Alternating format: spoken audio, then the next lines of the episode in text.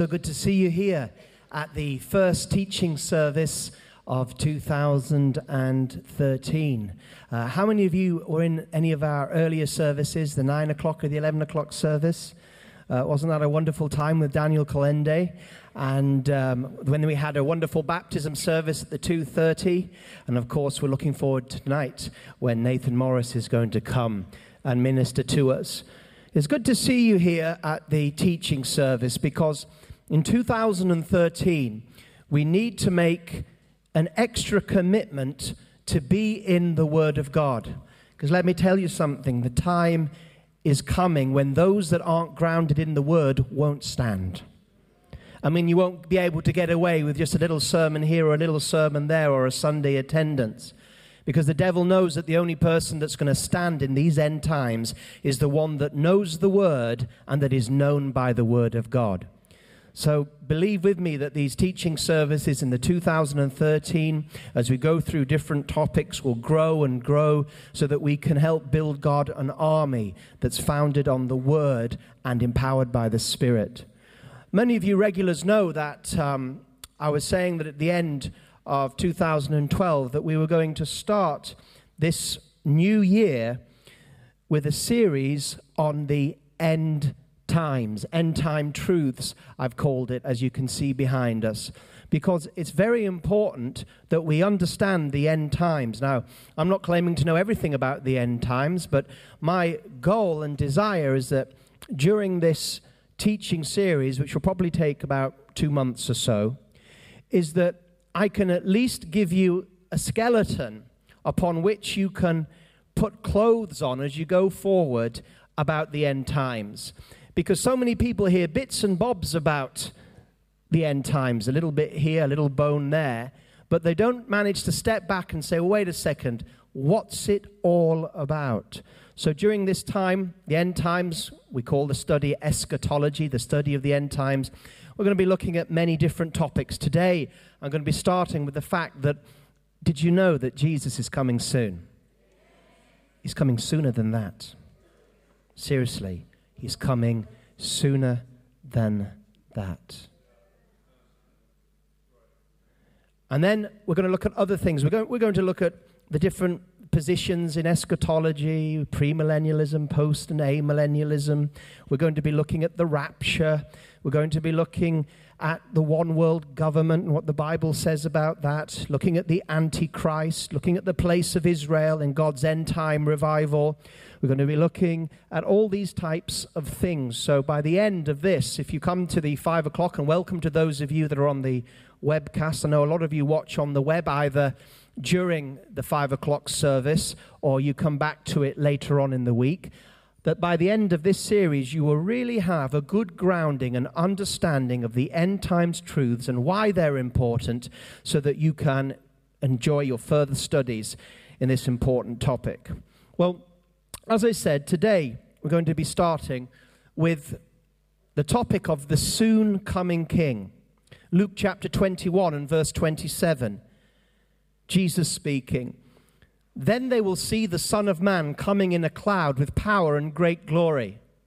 Now, when these things begin to happen, look up and lift your heads because your redemption draws near. I remember when I first came to Kensington Temple in 1990, the October of 1990, to come to the uh, Bible school. I'd just completed three years theological training at Durham University. But I knew nothing about the end times. I'd got born again at university while studying theology. And uh, although I learnt a lot and very grateful to the teaching I received, end times wasn't on the curriculum because most of the lecturers didn't even believe in the end times or that Jesus was returning. And I've been brought up in an Anglican church. So when I came to Kensington Temple, uh, the end, these end times truths started hitting me, and I got very confused because I'd never studied it. I'd heard about the Antichrist, I heard that Russia would invade Israel, and I couldn't understand where that had come from the Bible. I heard this view that when Jesus returned, we'd rule and reign with him a thousand years on the earth. And I thought, that sounds strange. So for me, even though I'd done a theological education, when I came to KT and began to hear charismatic and Pentecostal teaching from guest visitors talking about these things in Israel, I was actually quite confused. Because a lot of the preachers and the TV evangelists would talk about things, but they would never back it up with scriptures, even if there were scriptures to back it up. They'd make statements like Russia would invade Israel and then leave it like that, like everybody knew that that was going to happen. They talk about life on earth when Jesus came to rule and reign a thousand years. And I'm thinking, what, what is this going on? Then they'd start talking about the fact that a rapture was going to take place, and some of us that were holy were going to go, and some of us weren't. And if you were found in a cinema at the time, you definitely weren't going. And then, of course, Kensington Temple buys a cinema. And so I was confused, and it took me a while to make a study so that I could actually get some sort of basic understanding of the end times so I could understand where these preachers were coming from. I don't want you to be confused. And I think that during this teaching, there will be something for everybody, those that have studied the end times in depth. But also, if you're coming to this and you're saying, Well, I, am here, I don't know hardly anything about these things. Well, I hope by the end of this series, you will have an understanding that can lead to, uh, to a greater depth of knowledge that God is coming. And while I was studying the end times for the first time while at Bible school here at Kensington Temple way back in 1990s and I was reading all these things about what would happen in the end times and I was studying the book of Revelation. And you know, it seemed so far away, so distant, so strange, so different to the daily life that I, I was living. You know, what would it be like when Jesus returns? What would it be like when the Antichrist is doing his thing? It seemed so distant and far away. And to many Christians, when we talk about the end times, it doesn't mean much to them because they live their life and go on with their life day by day, week by week, and these things seem almost fictional. Now, they're not fictional, but we live life often as if these end times truths are fictional. After all, we've been waiting for Jesus to return for 2,000 years. Are we really expecting him soon? And many people aren't expecting him soon. They're thinking, well, 2,000 years, if that's soon, then we've probably got another thousand years. Anyway, I've got far too much life to live. I've heard people say, I don't want Jesus to return yet. I'm not married. I, I don't want Jesus to return yet until I get my promotion. I've just booked a holiday in Fuerteventura, or wherever it was, William. William Lee with us, the evangelist, is back, so let's welcome him. I don't want Jesus to come back before I get my suntan, William. And, and so people are like, look, I've got things to do, life to live. I'm not really that interested. What's it going to be like when these things happened? well, I was driving home one day in, in my car, and God did something that showed me that in the end times, how quickly things will change. And I was driving along in my car. It was, it was during the time, this was later on uh, uh, at KT. Do you remember the flash floods we had that year? Well, I was driving home from work on the A40, and I was thinking about the end times and saying, Lord, what's it going to be like? It just seems so distant. I, I, want, I want to, you know, the early church had such a strong feel of the end times, but it seems um, just seems millions of years away to me. And how can we live in the light of the way it's going to be? And I was thinking about this and driving in my car as I drove in my car every day back home, expecting to eat my meal, to do everything I'd done day by day, week by week. Then suddenly, out of nowhere, it seemed, it began to rain. And it didn't just begin to rain. Does you remember those flash floods? It began to, I, I, I couldn't believe. I was on the A40 and we all stopped our cars because our windscreen wipers were of no value. We couldn't see what was happening. And I'm sitting in my car and I'm hearing the sound of the rain and I'm looking out and I'm thinking the environment has totally and utterly changed within a moment. One moment, I'm driving along, living my life as I've done day by day, week by week, month by month. Then all of a sudden, in a twinkling of an eye, everything changes. That's what it's going to be like with the coming of the Son of Man. Martin Luther said this, and I think it's good advice. He said, I live as though Jesus Christ died yesterday, rose again today, and were coming again tomorrow. Can you imagine that type of mentality? I live as though Jesus died yesterday, rose again today, and was coming back tomorrow. Martin Luther said that. And when we read the New Testament, we find that the New Testament had a strong anointing upon them to believe that Jesus was returning very, very soon. They had an understanding of the soon coming king. They had an understanding of the end times. The end times wasn't just some interesting doctrine that you can watch on Christian TV, but the end times was part of their daily bread, their daily life. And the doctrine of the end times, especially the return of Jesus, affected their daily decisions, affected how they lived their lives. The fact that Jesus was coming soon affected the decisions that they made, the giving that they did. It changed their whole lives.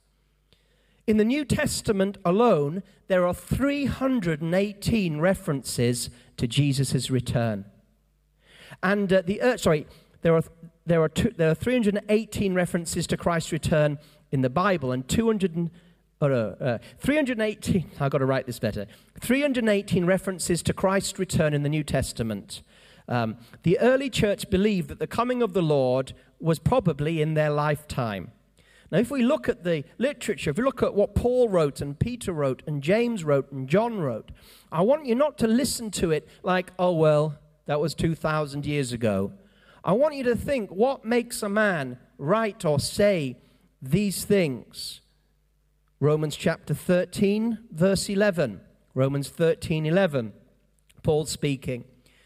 And do this, knowing the time, that now it is high time to awake out of sleep. Everybody say sleep. I'm going to come back to that. It's an important message of the New Testament. And do this knowing the time that now it is high time to awake out of sleep. For now our salvation is nearer than when we first believed. The night is far spent, the day is at hand. Therefore, let us cast off the works of darkness and let us put on the armor of light. Can you see there? Paul saying, hey, do you know what? Time is ticking. Jesus is coming soon. The night is far spent. The day is at hand. Because time is short, let's cast off the works of darkness. Let's stop playing with sin and the world. And let's put on the armor of light because Jesus is coming soon. Peter, in 1 Peter chapter 4, verse 7, says this The end of all things is at hand. James chapter 5, verse 8 The coming of the Lord is at hand. Behold, the judge is standing at the door. Can you see how, in speaking this, James had this strong feeling and awareness, and in his teaching, that any moment the kingdom of God is at hand? It's the last hour. The judge is standing at the door. John the apostle in 1 John chapter 2 verse 18 it is the last hour we know that it is the last hour in John chapter 21, in the gospel, the New Testament church had such a strong feeling that Jesus was returning that many of them actually believed that John the apostle, the beloved disciple of John's gospel, they actually believed that Jesus that he would not die until Jesus returned. And in John chapter 21 verse 22, John writing the gospel he, he has to correct this view in the church that Jesus will return before the Apostle John dies. It's so prevalent, people actually believe it. And so he says, John chapter 21, verse 22, Jesus said to him, If I will that he, John, remain till I come, what is that to you? You follow me. Then this saying went out among the brethren that this disciple would not die. Yet Jesus did not say to him, that he would not die, but if I will that he remain till I come, what is that to you? We also find that Paul had to speak to the Thessalonians because they were so excited that Jesus was going to return soon that they were actually getting a little bit excessive in their views. And Paul had to say, wait a second, he is coming soon, but there's some things that need to happen first. 2 Thessalonians chapter 2 and verse 2. 2 Thessalonians 2 2. Paul speaking, we ask you not to be soon shaken in mind or troubled, either by spirit or word or by letter, as if from us, though the day of Christ had come. In 2 Thessalonians 3:11, uh, Paul says, Look, don't give up work. Keep working, and you won't eat. And many scholars believe that he's saying that because people are saying, Hey, there's no point working, no point going to university, no point having a career. What's the point? Jesus is coming soon. Now, Paul corrected the Thessalonians to say that there was some things that still had to take place, and we will look at those things that still have to take place in the course of these Sundays. But if these Thessalonians were so excitable about Jesus' return that Paul had to bring them back a little bit, doesn't that say something about Paul? Because where did the Thessalonians get their teaching about the end times from in the first place? Who taught them? Paul. In many churches, you've got no problems or worries at all about your people giving up their day job because Jesus is coming soon. You don't have to worry about your people being concerned that the Lord's day is already here and it's already finished. You don't have to worry about that. It's the reverse, as we'll see. Most of God's people are in a slumber. They have no idea about Jesus' soon coming return. Like I said, 2,000 years and time is still ticking. They're not concerned about Jesus' return. They don't wake up in the morning thinking about it. They don't pray the prayer, Maranatha, even so, Lord, come. They're not changing their lives in the light of the fact that Jesus is coming soon. It, it really is a forgotten truth. And a forgotten truth is always because there's a slumber in the church. But we see here Paul, James, and Peter that they all had this strong feeling and opinion by the Spirit get ready. We don't know the day or the hour, but we must be ready. Now, where did the early church get this strong fervency and desire as one of their main truths? That Jesus was not just coming, but that he was coming soon. Well, they got it from Jesus himself. Jesus tells us to get ready. Imagine being seated in, in amongst some of the vast crowds and hearing Jesus proclaim this to you for the first time Let your waist be girded and your lamps burning. And you yourselves be like men who wait for their master when he will return from the wedding, that when he comes and knocks, they may open to him immediately. Blessed are those servants whom, when the master, when he comes, will find watching. Assuredly, I say to you that he will gird himself and have them sit down to eat and will come and serve them. And if he should come in the second watch or come in the third watch and find them, so blessed are those servants. But know this that if the master of the house had known what hour the thief would come, he would have watched and not allowed his house to be broken into.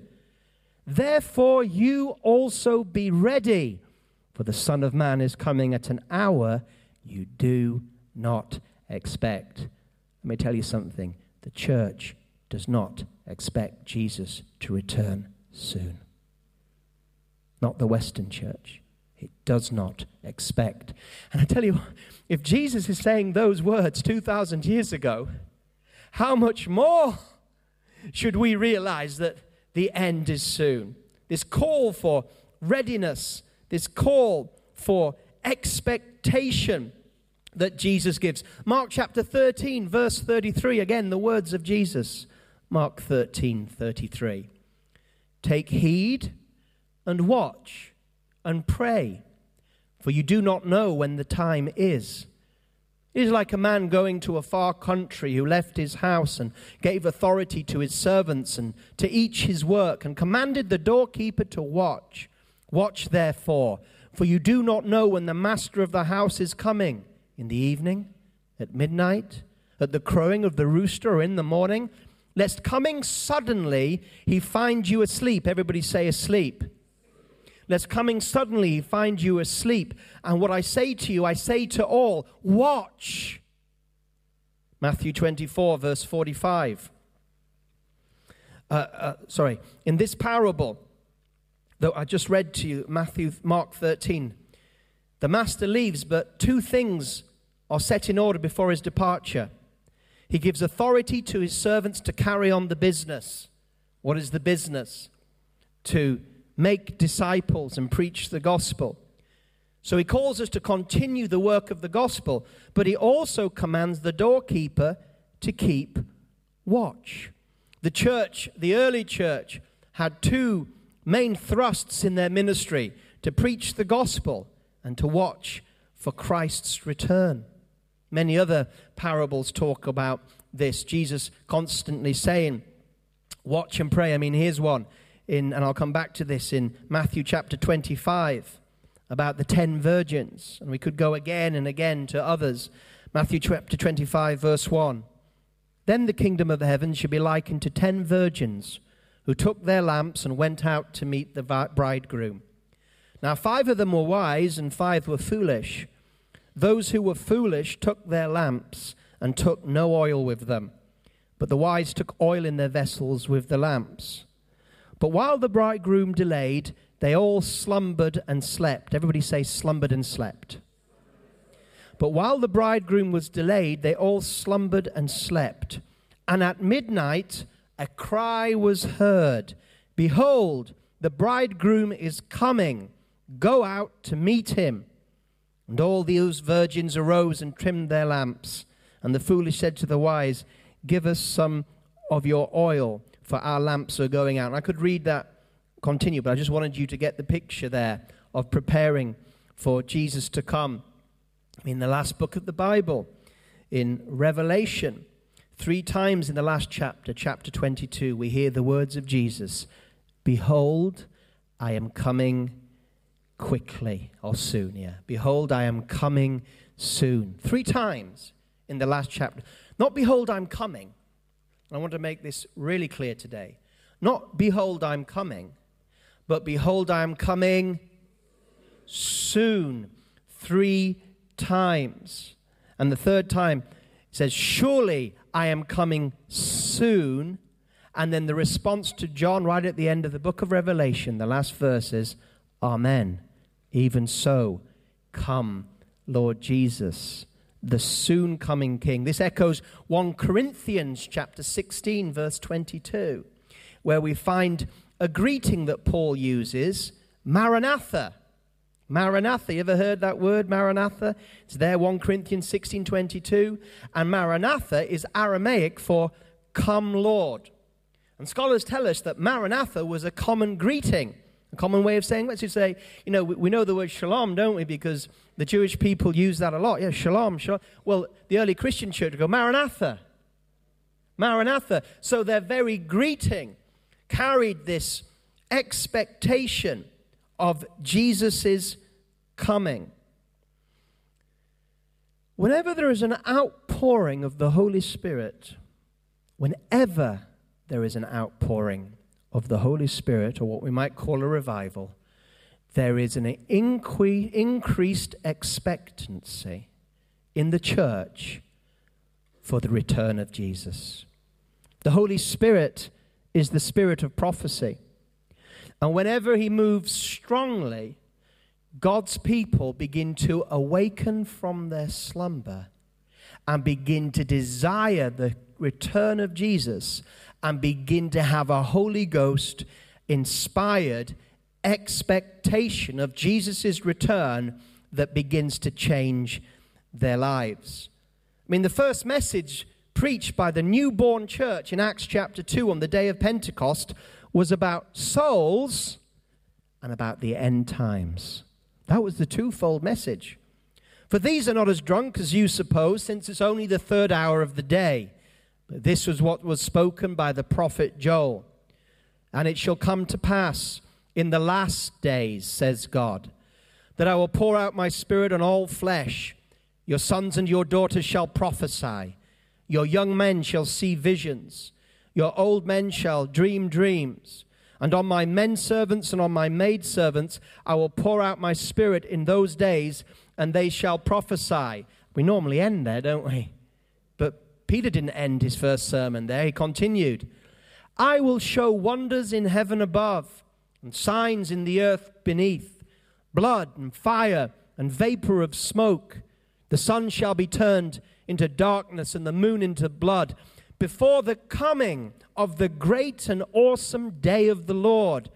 And it shall come to pass that whoever calls on the name of the Lord shall be saved. So, the founding message of the church, you see, the church is based on that founding message, the day of Pentecost. If you want to know if your church is moving in apostolic authority, how close is it to the message that it was birthed in? Is there the prophetic outpouring of the Holy Spirit? Are people calling on the name of the Lord to be saved? And this missing link is there an awareness and an excitement and a belief of the coming of the great and awesome day of the Lord? See, the gift of the Spirit is here to give us a foretaste of the glorious future that we will experience at the second coming of Jesus. Those of you that were with us, and you can still see the series on the KT uh, media site when you go to the series link, know that when we looked at what happened to us after you die, that we spent some time talking about this, about what would happen when Jesus returned. And one of the things that happens is the dead will rise, but we will be caught up with with those, the dead in Christ, and we will be what? Glorified, transformed. And the Holy Spirit is our guarantee that that's going to happen. The Holy Spirit comes and brings us samples of what's to come. 2 Corinthians 1, verse 21. Now, he who establishes us with you in Christ has anointed us is God, who has also sealed us and given us the Spirit in our hearts as a guarantee or a down payment. That's 2 Corinthians 1:12. A guarantee. It's like when you put a down payment on something that you want, and you say, "Oh, I, I would like to have that item. Will you, will you save it for me? Or you'll have to put a down payment of £100 on something like that." When I recently got my car, um, I saw the car and I knew it was the one I wanted, but I had to get my finances sorted out. And I said, Will you keep that for me? And I say, Well, you have to leave a deposit. If you leave a deposit, then you can be assured that that car will be waiting for you when you come and finish the balance. So I gave a deposit. They kept my deposit of however much it what hundreds of pounds it was, and I went away to get the balance, knowing that that car would remain on deposit until I brought the full installment. Well, that's what the Bible is saying the Holy Spirit does in our lives. The Holy Spirit comes and brings us the deposit or guarantee that all these things are going to happen. That we're going to be glorified, that we're going to be raised from the dead if we die, that Jesus is returning soon. It, it, the Holy Spirit is the spirit of promise. If you study the history of revivals, and there's many studies out there that you can read, I've got a book available for three pounds. We're selling it on discount called Land of Hope and Glory British Revivals Through the Ages. We go right back to the beginning of the evangelizing of Great Britain, and we look at snapshots of different revivals through the ages. And one of the things that we notice when we look at these revivals is that wherever there is a revival, there is an increased awareness of Jesus coming soon. Um, anybody ever heard of John and Charles Wesley and the great Methodist revival? Well, Charles Wesley was a great hymn writer. And Charles Wesley wrote around 7,000 hymns during his life. 5,000 of them have references to Christ's return. That's because most of those hymns were written during revival. And of course, when we think about our own heritage, we are a Pentecostal church here, Elim Pentecostal Church. The Pentecostals, over a hundred years ago or so, when they burst onto the scene through the rediscovery of the baptism of the Holy Spirit, had a very, very strong expectation of Jesus' return. They said, We better get out and we better evangelize the whole world because Jesus is coming soon. And we hear about a movement called the Latter Rain Movement. And the Latter Rain Movement was a powerful Holy Spirit movement, it's still going today, that believed that we were in the end times, that God was pouring out his Spirit, and that Jesus was coming soon. And the Latter Rain movement was based on such scriptures as Joel chapter 2 and verse 23, Joel 2 23. Be glad then, you children of Zion, and rejoice in the Lord your God, for he has given you the former rain faithfully, and will cause the rain to come down for you, the former rain, and the latter rain in the first month. The threshing floors shall be full of wheat, and the vat shall overflow with new wine and oil. So here we have the former rain and the latter rain. When we talk about the Jewish harvest, there is a former rain and a latter rain. And the first rain would come and ripen the harvest, but the latter rain would bring in the full harvest. When you look at the feasts of Israel, um, there, were th- there were three main periods of the feasts of Israel. There is the Passover and Feast of Unleavened Bread uh, in the spring feast. Then, 50 days later, Pentecost. And then we have the autumn feasts, don't we? Of uh, the Day of Atonement and um, the Feast of Weeks or Tabernacles. And the Feast of Tabernacles is a harvest festival celebrating the fruitful harvest, the, the, the, uh, the grapes and the fruit. That's, that's there. But the spring harvest and Pentecost celebrates the oat and wheat harvest. So there's two harvests there. And the latter rain said, you know, Pentecost that was the former rain. When God poured out his rain of his spirit right there at the beginning of church history. But now they're saying that God is going to pour out the latter rain.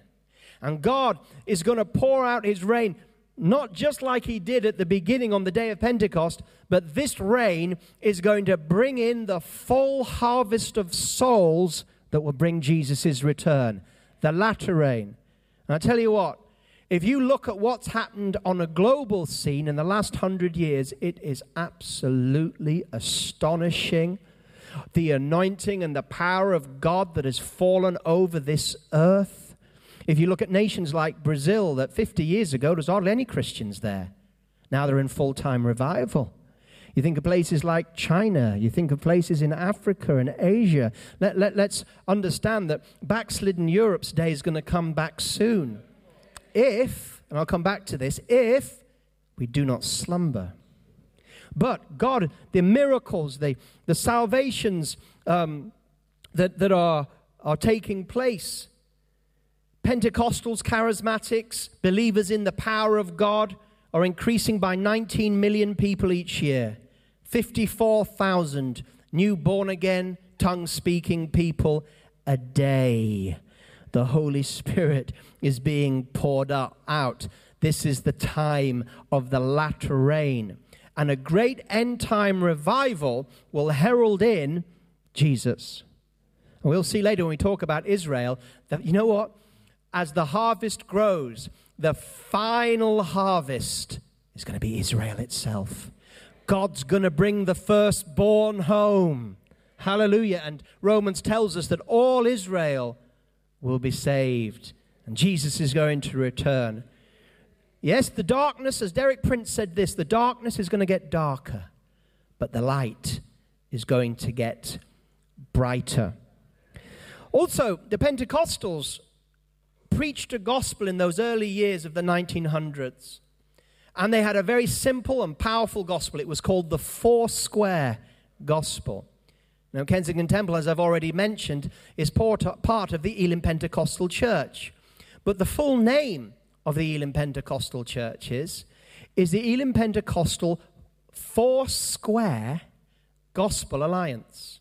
Four Square, well, if you're new to Christ or to Pentecost, you might think that's a weird name, Four Square. Well, Foursquare speaks about the tabernacle in the Old Testament, but it's used by Pentecost to talk about the fourfold gospel. How many of you ever heard about full gospel people or full gospel churches? full gospel is talking about fourfold or foursquare gospel. And these were the four points that the Pentecostals preached. Unfortunately, many are not doing it today. But these are the four points that, that, that the Pentecostal preached to bring revival all the way around the world. The fourfold gospel, all centered on Jesus. Has anybody ever heard this before? And up here in Kensington Temple, you see up where that, um, that television screen is, way up to the left, and that television screen way up to the right, you see those? Well, in early, early days, up on those, that, that arc just there and there, was printed the four square gospel so that everybody could see it. And this is what it is Jesus, the Savior. Jesus, the baptizer in the Holy Spirit. Jesus, the healer. And Jesus, the soon coming King. Four points Jesus, the Savior. Jesus, the healer. Jesus, the baptizer in the Holy Spirit. And Jesus, the soon coming King. Before this session, if I'd come to you and I, if I'd said, right, we need four points that we need to preach, the gospel. I want, I want to know what our fourfold message is. We'll preach many other things, but what are the four things that we at Kensington Temple are going to be known for preaching? Well, I'm sure many of you would say Jesus the Savior. I'm pretty sure with our revival meetings that we have on Sunday nights and with William Lee, who only a few years ago was with us for two years, night after night, we saw 5,000 people come to the Lord. We brought people sick onto the platform, sick, and healed them on the platform. They came off on limping and, walk, and walked off free. How many of you witnessed some of those instant miracles? So I think anybody that knows us and been with us would say, well, Jesus the Savior, yes, Jesus the healer. How many of you would put Jesus the baptizer of the Holy Spirit? I've noticed that many charismatics and Pentecostals don't speak about the baptism of the Holy Spirit, speaking with other tongues very much. It's quietened down. It's like any experience that you have validates you. It's like, well, if you have a tingle, that's the baptism of the Holy Spirit. Well, if you have goof bumps, that bumps, that'll do. You baptize. You have a warm feeling in your stomach. You're baptized in the Holy Spirit. Well, I get a warm feeling in my stomach when I go to the curry house but full gospel preaching. You shall be baptized with power from on high, and you shall speak with other tongues. Hallelujah. That's, that's full gospel. But who on earth amongst us, if we're honest, would ever think about preaching and saying one of those four points must be not that Jesus is coming, but that Jesus is coming you'd have seen up there Jesus, not the coming king. We all know he's going to come, that's the problem, but we don't, we don't have this anticipation. You'd have seen Jesus, the soon coming king. I think the modern day, I don't, I don't mean to be too critical, but why not? I think the modern day charismatic church, if they were asked to have a fourfold emphasis, would have Jesus the Savior, Jesus the community worker, Jesus the PR officer, and Jesus, the event manager. We need to go back to that which our fathers gave us that wasn't our fathers but was given to them by the Holy Spirit, that was born in the first Pentecost. That's what we need. We need to get back to preaching the soon coming King, but with an anointing. With an anointing. So this missionary fervor came out of this. And uh, the message of the soon coming king also gives hope to the persecuted. Maybe there's not enough persecution in the Western church for people to even be bothered about Jesus coming back. Everybody say the word slumber. When you're in a slumber, when you're in a sleep, you're living in a dream world. But when Paul spoke to the Thessalonians, one of the main comforts that he gave to them was that you're going through a difficult time.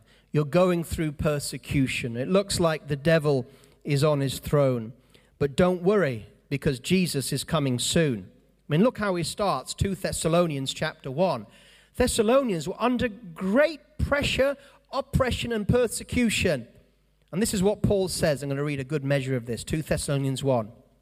We are bound to thank God always for you, brethren, as it's fitting, because your faith grows exceedingly, and the love of each one of you abounds towards each other, so that we ourselves boast of you among the churches of God for your patience, endurance, and faith in all your persecutions and tribulations that you endure which is manifest evidence of the righteous judgment of God, that you may be counted worthy of the kingdom of God, for which also you suffer. Since it is a righteous thing with God to repay with tribulation those who trouble you, and to give you who are troubled rest with us when the Lord Jesus is revealed from heaven with his mighty angels in flaming fire, taking vengeance on those who do not know God and on those who do not obey the gospel of our Lord Jesus Christ. These shall be punished with everlasting destruction from the presence of the Lord and the glory of his power when he comes in that day to be glorified in his saints and to be admired among all those who believe. It's powerful words. Jesus is going to come and sort it all out. And thank God he sends his Holy Spirit and his angels and he anoints us and fills us with his, with his Holy Spirit to do the work of God. But you know, bad things happen to good Christians. Some things, things happen, we don't understand why. But God is coming, and when He comes, He's going to wipe away every tear from the believer's eye. And not only that, He's going to punish the wicked. He's going to hold court and judge the nations. Oh, you know we believe in grace in this church. I've just written a book called No More Law. But let me tell you something God is not mocked. And if you look at, if you look at, at um, Romans chapter 1 and verse 17, I just want to make this slight altering plan, then come back. If you look at Romans chapter 1 and verse 7, verse 16, it says, For I am not ashamed of the gospel of Christ, for it is the power of God to salvation for everyone who believes, for the Jew first and also for the Greek. Now listen. For it is the righteousness of God is revealed from faith to faith, as it is written, the just shall live by faith. So, in other words, the gospel will save all who believe. But it doesn't stop there. But many preachers today stop there. They have a positive message, but they don't understand the positive message is set against a negative situation. And so we thank God for the gospel. But listen, the first part is the gospel is the revelation of salvation and the righteousness of God for all who believe. But verse 18 follows hard on and says, For the wrath of God is revealed from heaven against all ungodliness. The gospel affirms the righteousness of God, salvation for all that believe. But the gospel also affirms Jesus is coming soon, and you'd better be on the right side of the line, my friend, because there's going to be sheep and there's going to be goats. People preach today as if everybody's going to be a sheep. It's a lie of the enemy. So, hope for the persecuted, the outpouring of the, of the Holy Spirit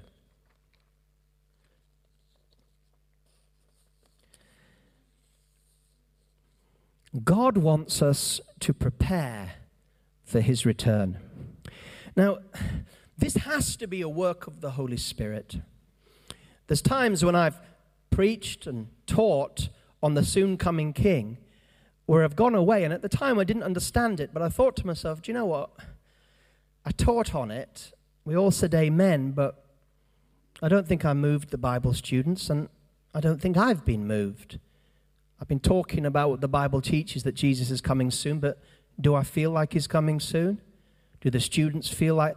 And many times, I admit, I, have gone away feeling that I've failed, not only to communicate New Testament truth, but also to experience New Testament truth myself, if I'm honest.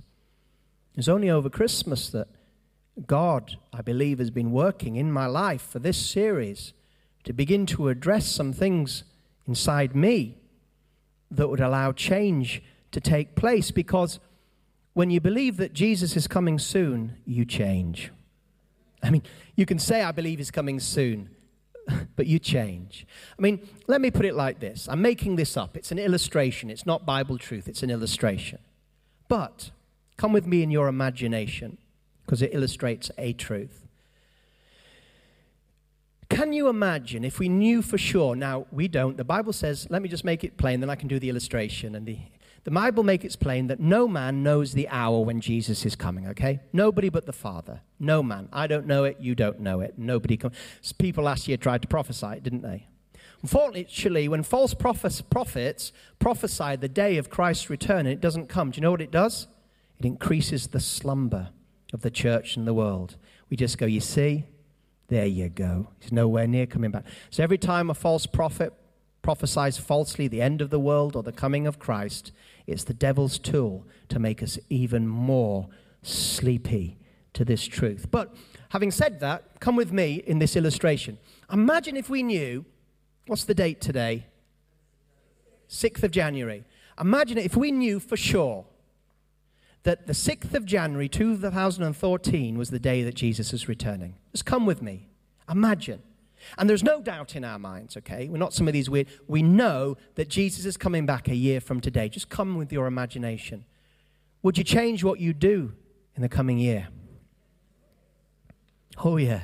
You got a year and he's coming back you would make, so if you, and now I'm not saying you pretend to believe, we know. We know as we know as we know. There's no doubt he's coming back in a year's time.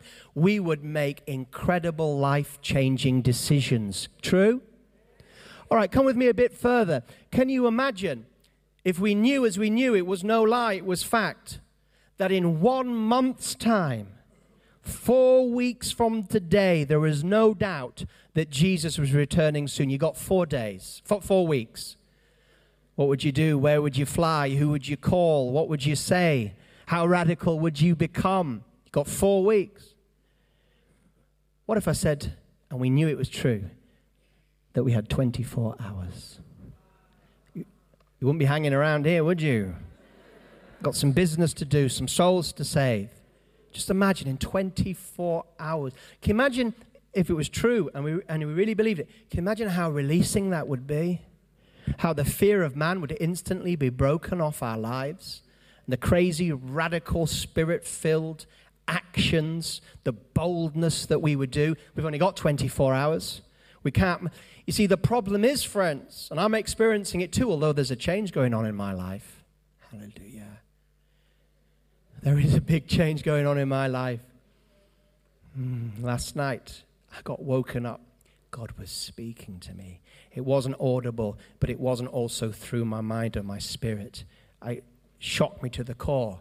God is on the move. Now, the thing is that the Holy Spirit wants to stir us and prepare us so that we are ready for his coming. And much of the preaching of Jesus coming soon it was like this Jesus is coming soon. Stop messing around. Jesus is coming soon. Forsake his sin. Jesus is coming soon. Wake up. Jesus is coming soon. Don't put it off. Do what the Lord has commanded you to do. There is an urgency and a holiness that comes forth with this truth when it's preached under an anointing and received with faith. Titus 2, verse 11.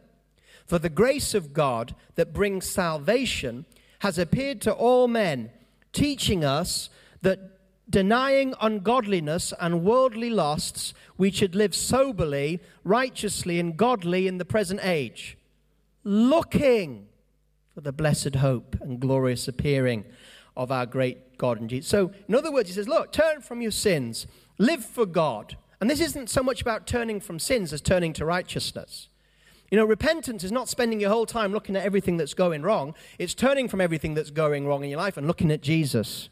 Repentance is, is, uh, repentance is nothing more than the renewal of the mind. That's what it is. It's renewing your mind.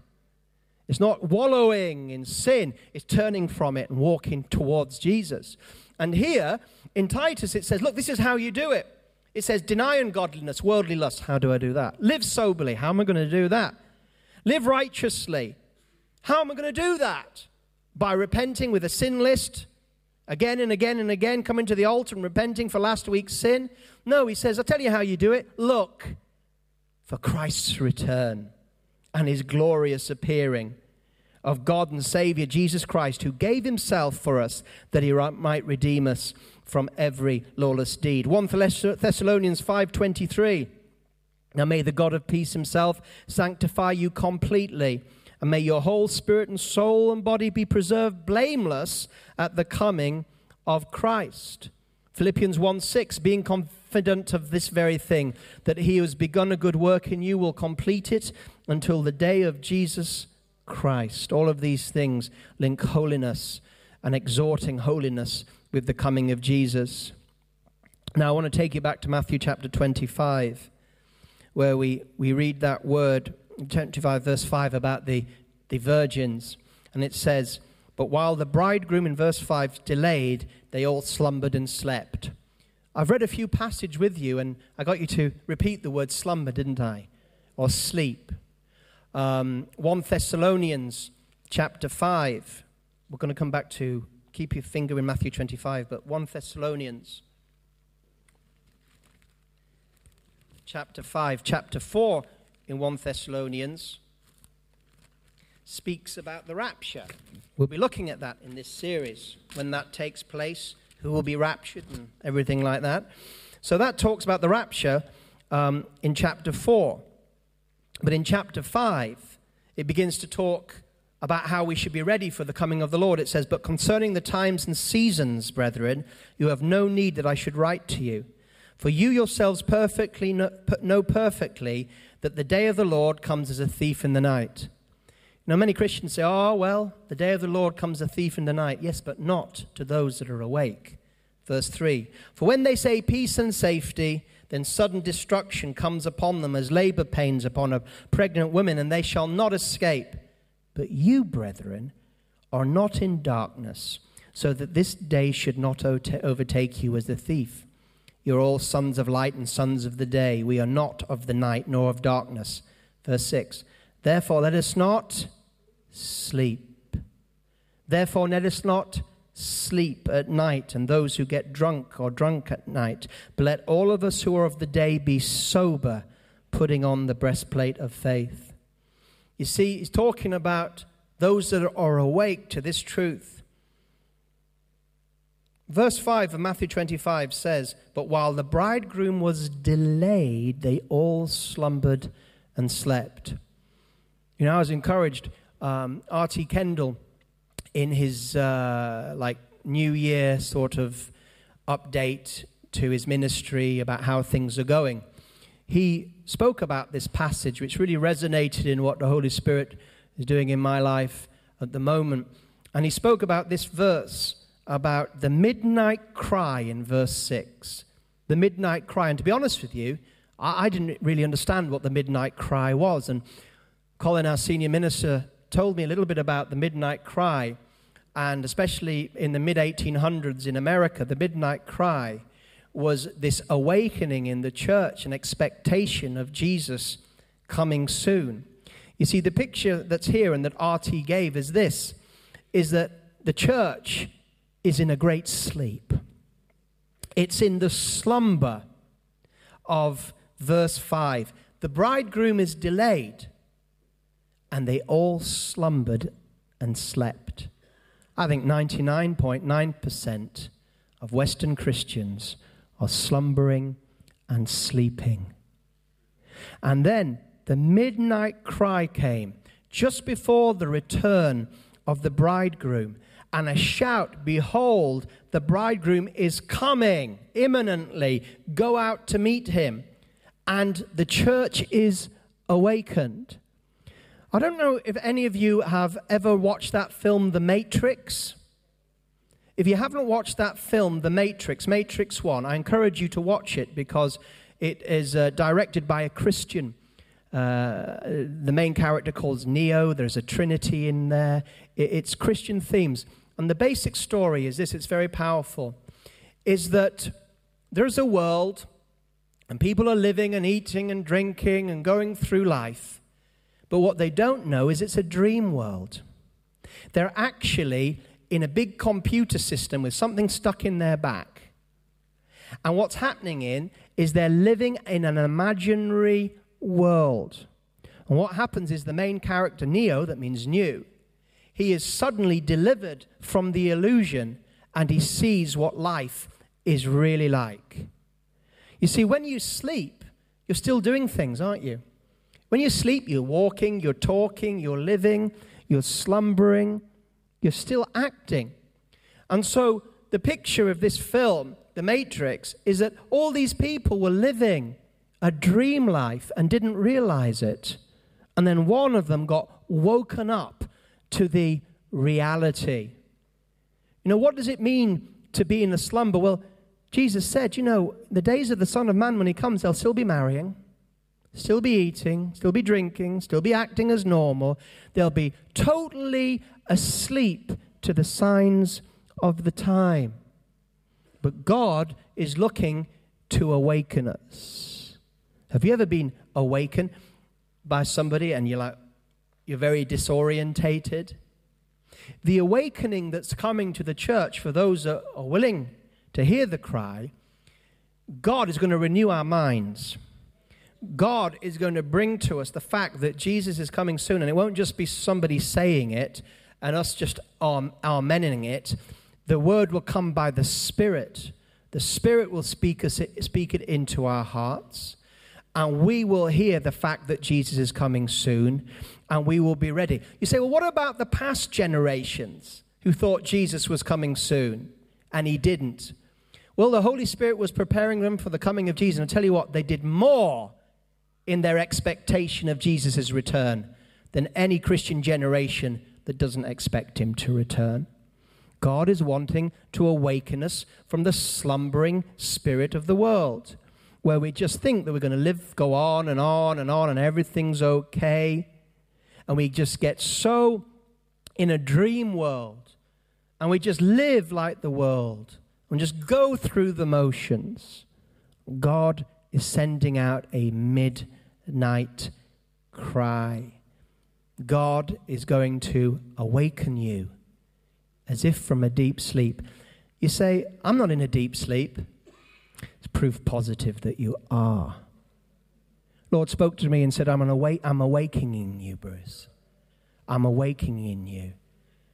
And as he's begun this awakening of a midnight cry in my heart, as I, as I begin to awake from a slumber, so some of the things I'm seeing in the Word of God and I'm seeing in the world, I don't like.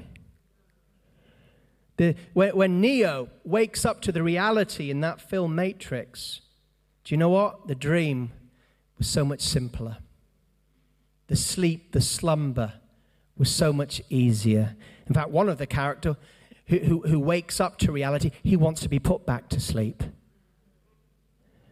And as God awakens us and shows us things of the present, things of the future, as He opens our spiritual eyes and we start living in a dream world of fantasy Christian living, and get off the treadmill and cycle of non revival, non evangelistic, non disciple making, joke Christianity, and we begin to see the plight of the lost. When you see the plight of the lost, it's frightening. It's disturbing. I thought to myself, do you know what, Lord? You gave me a glimpse of a people last year, you gave me a glimpse of a people sitting in great darkness. I almost wish I hadn't seen that. I almost am tempted to say, Lord, would you put me back to sleep? Just put me back. I didn't, I said, I almost put me back to sleep where it's comfortable.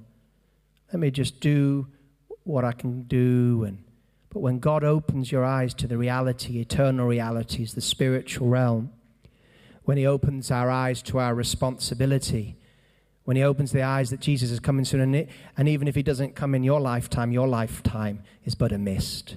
Blink, blink, and it'll be over for you.